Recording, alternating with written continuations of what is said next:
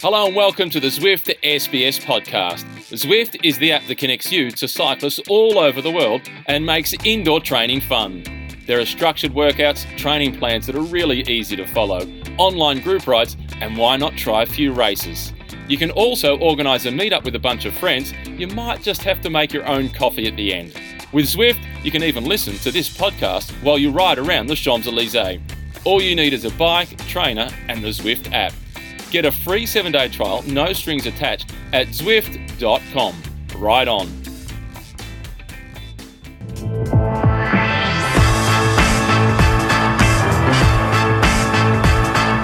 Bonjour, bonjour, bonjour, and uh, welcome to the Zwift S B S Cycling Podcast. Uh, before we start, let me remind you that you can uh, download, stream, or subscribe to our podcast on our website, s b s dot com dot a u slash sport, or log a ride with our friends at Zwift.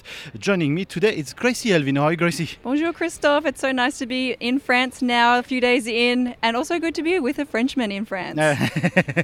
uh, thank you. um, racing today, we thought the stage could be a boring one. It was not a boring one at all. Attacking, attacking, attacking all the way. I know. I I really thought it was a day for the breakaway. I thought after yesterday, so many tired bodies out there, a lot of riders, especially G C, they probably just wanted to have a little bit more tranquilo day, a mm-hmm. bit more relaxed.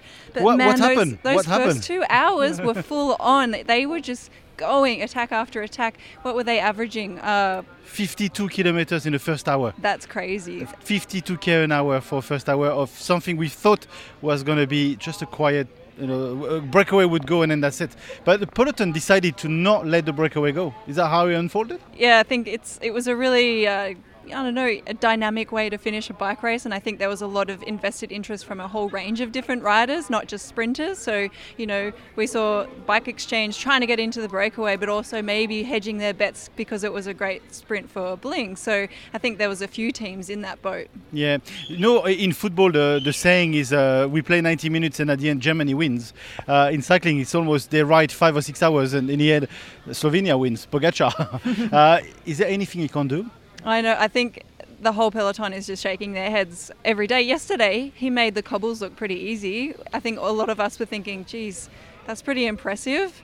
It's not something that you particularly expect, but Macca made the comment, if he really tried, he could probably win any race. And I think that's true. I think, and today we saw that he, he just had this explosive finish. And he's beating guys that are a, a specialist in mm-hmm. that kind of finish. So it's like, what are you going to do to beat this guy? yeah.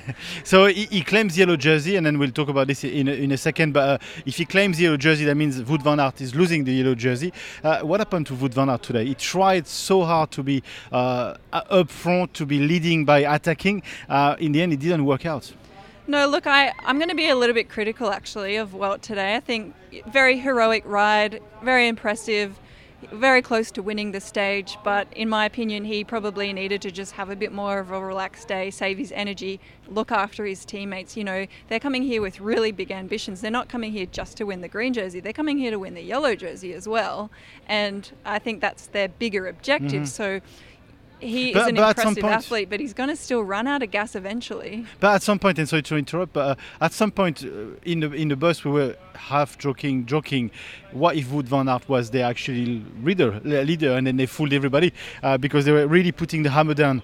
And he was not looking after his natural leaders because he's got two leaders in the team. He left Roglic and uh, Vingegaard behind.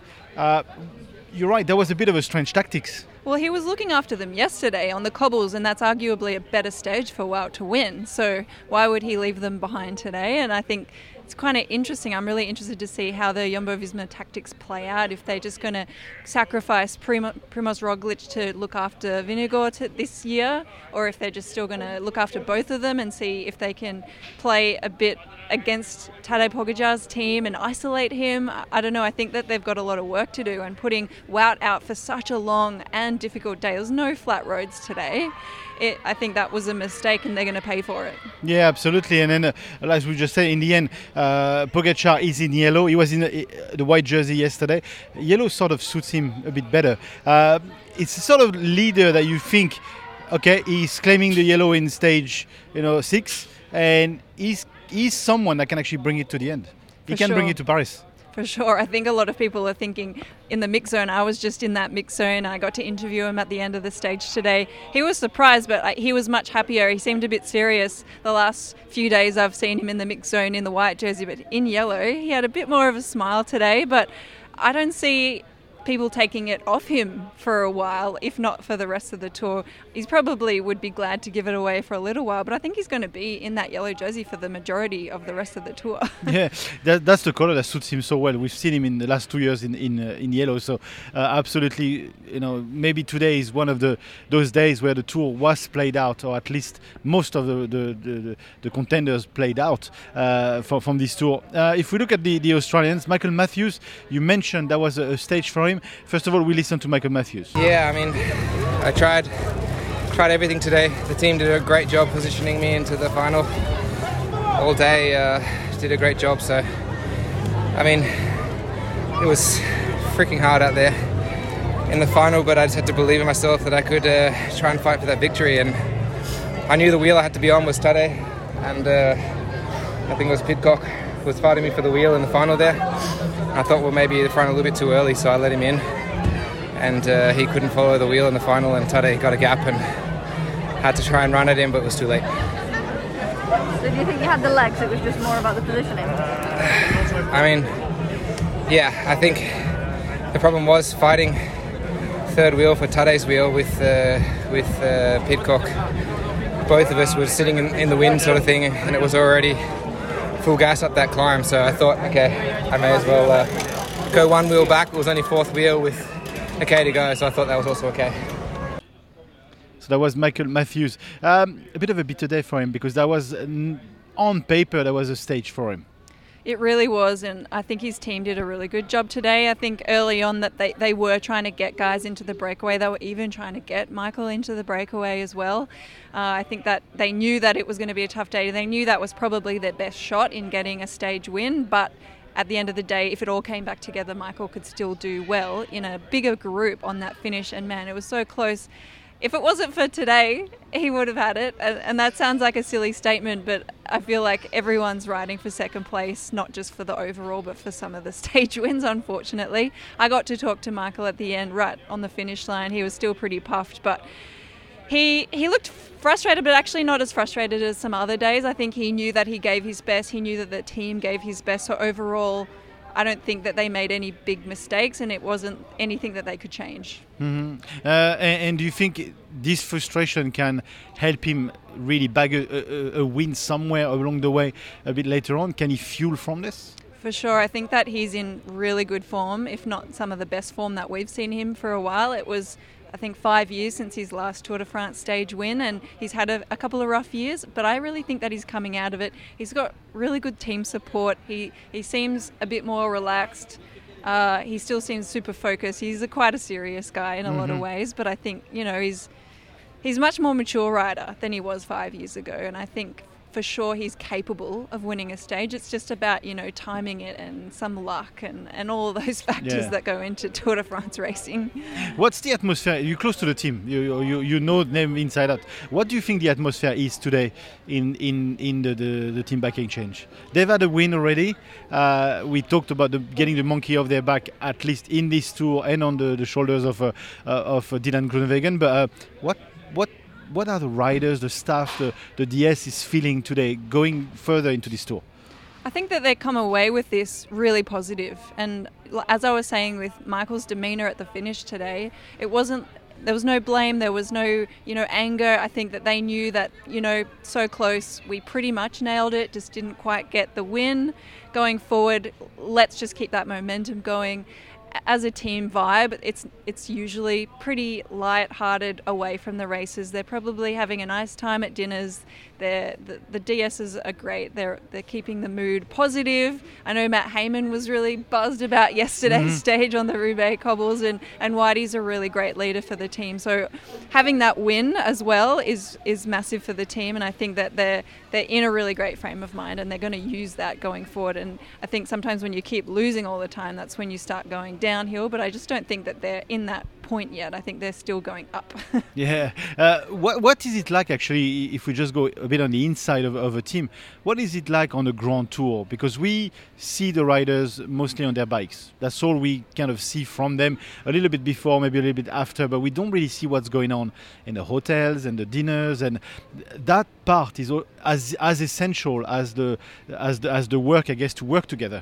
For sure. Look, I, I think that the Green Edge team have always been a really close team, no matter what the composition. They don't use their phones at dinner times. They okay. talk. They have nice conversations. They're probably gossiping is, a is little that a bit. Rule? Is that a rule? No phones at the, at the table? I think it's a bit of an unofficial rule. Uh-huh. It definitely was for the women's team. And we often shared hotels in the classics races, the one-day races, and the men were the same. They they never used their phones at dinner. They were always chatting, laughing.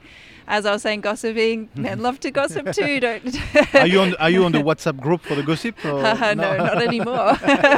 um, but look, no, nah, it's a really great team, and um, I think it's always been a big value for the team to bring on riders to win, but also to bring on riders that gel well with the rest of the composition of the team. Mm-hmm.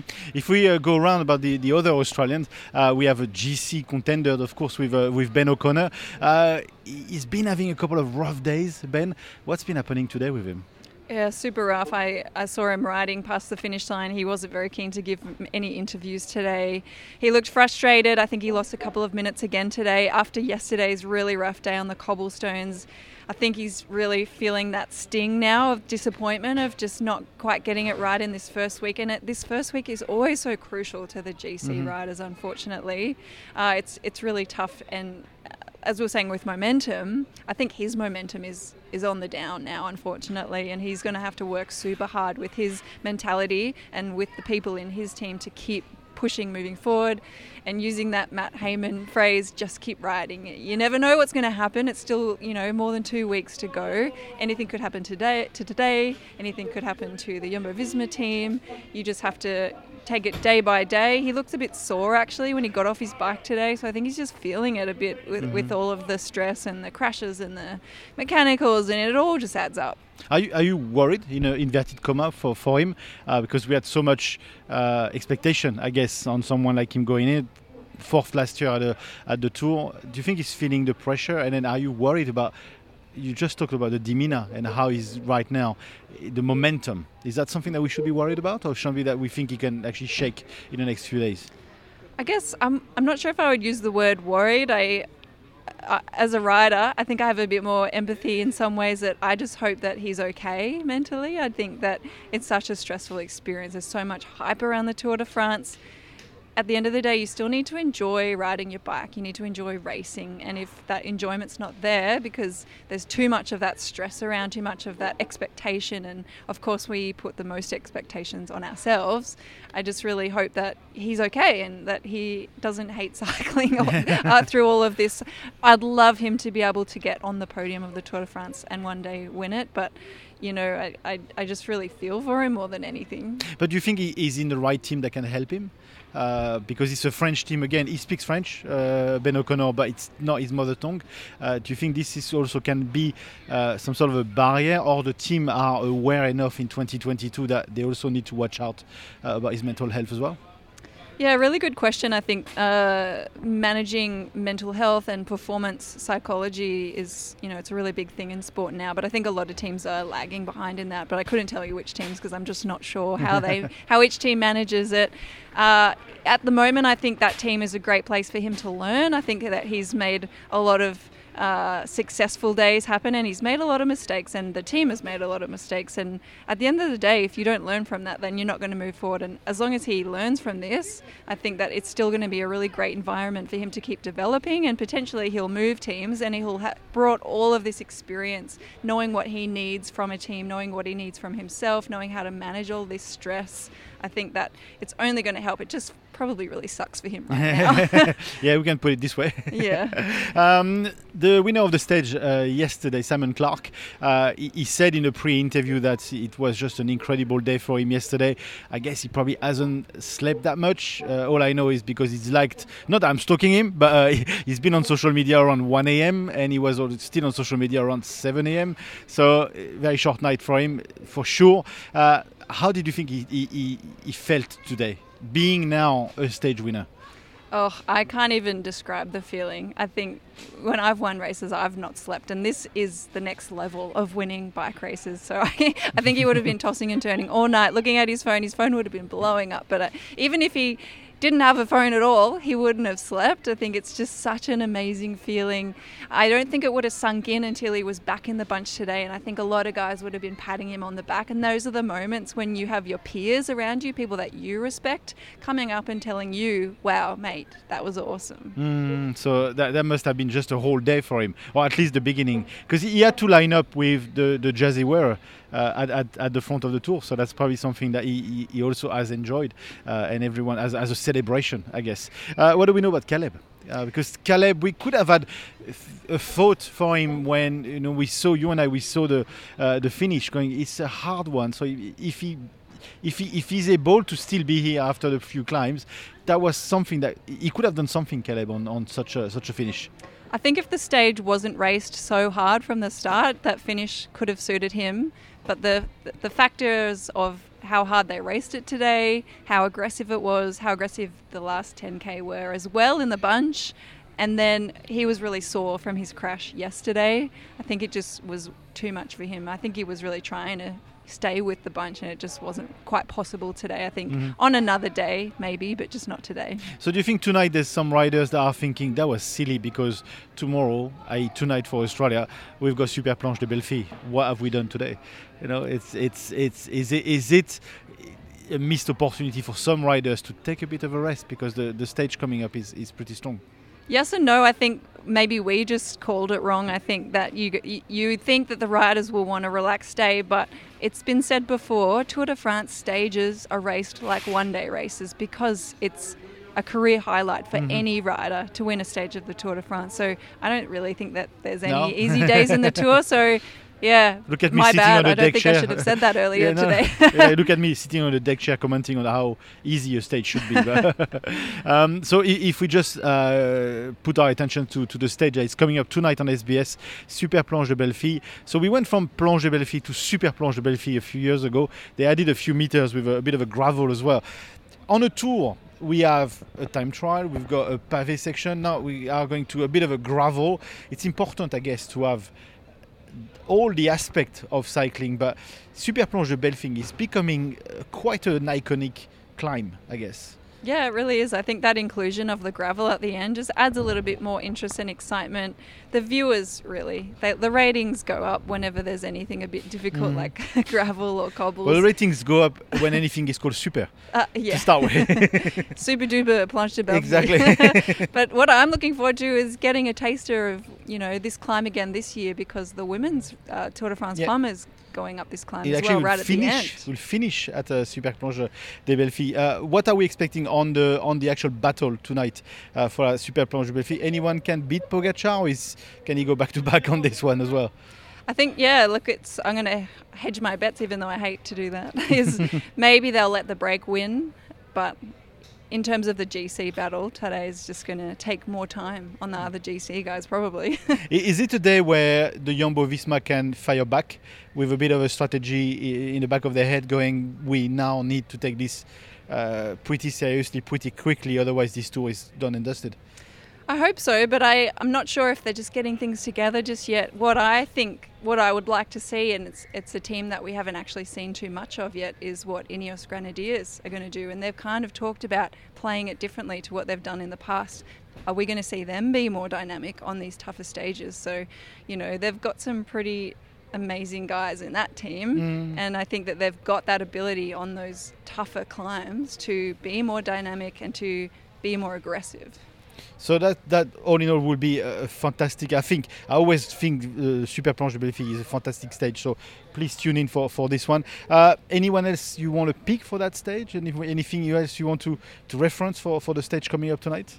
Well, I know, Christophe, that you've been a little bit disappointed with your polka dot jersey favourite. Absolutely. So maybe we'll see Michael Storer try and get a few points. And I'll give you a little hint as well, which I'm not happy about. But the other day I went to talk to the media officer for the, the F D G Groupama, and I said, yeah, we we are really, like, I was serious, we are really backing uh, Michael Storer to, to go for the polka dot. And she laughed out loud. And she said, you really think you can do it? I'm like, hang on a minute. do you want to pick the bear? Let's tell him. I think he can do it. But you're right. It's, it's Michael Storer could actually do something tomorrow, tonight. Well, he told us uh, at the team presentation that anything that goes uphill and any any steep climb, he's really excited See, he's already about. in the mindset of it. Yeah, so I think he's finally looking forward to getting a proper climb underway. Absolutely. Thank you, Gracie, for joining us today. Thank you, Christophe. This was the uh, Zwift S B S Cycling Podcast. And before we go, let me remind you that you can uh, download, stream or subscribe to this podcast on our website, sbs.com.au slash sport or log a ride with our friends at Zwift. Until next time, it's of course, bye for now.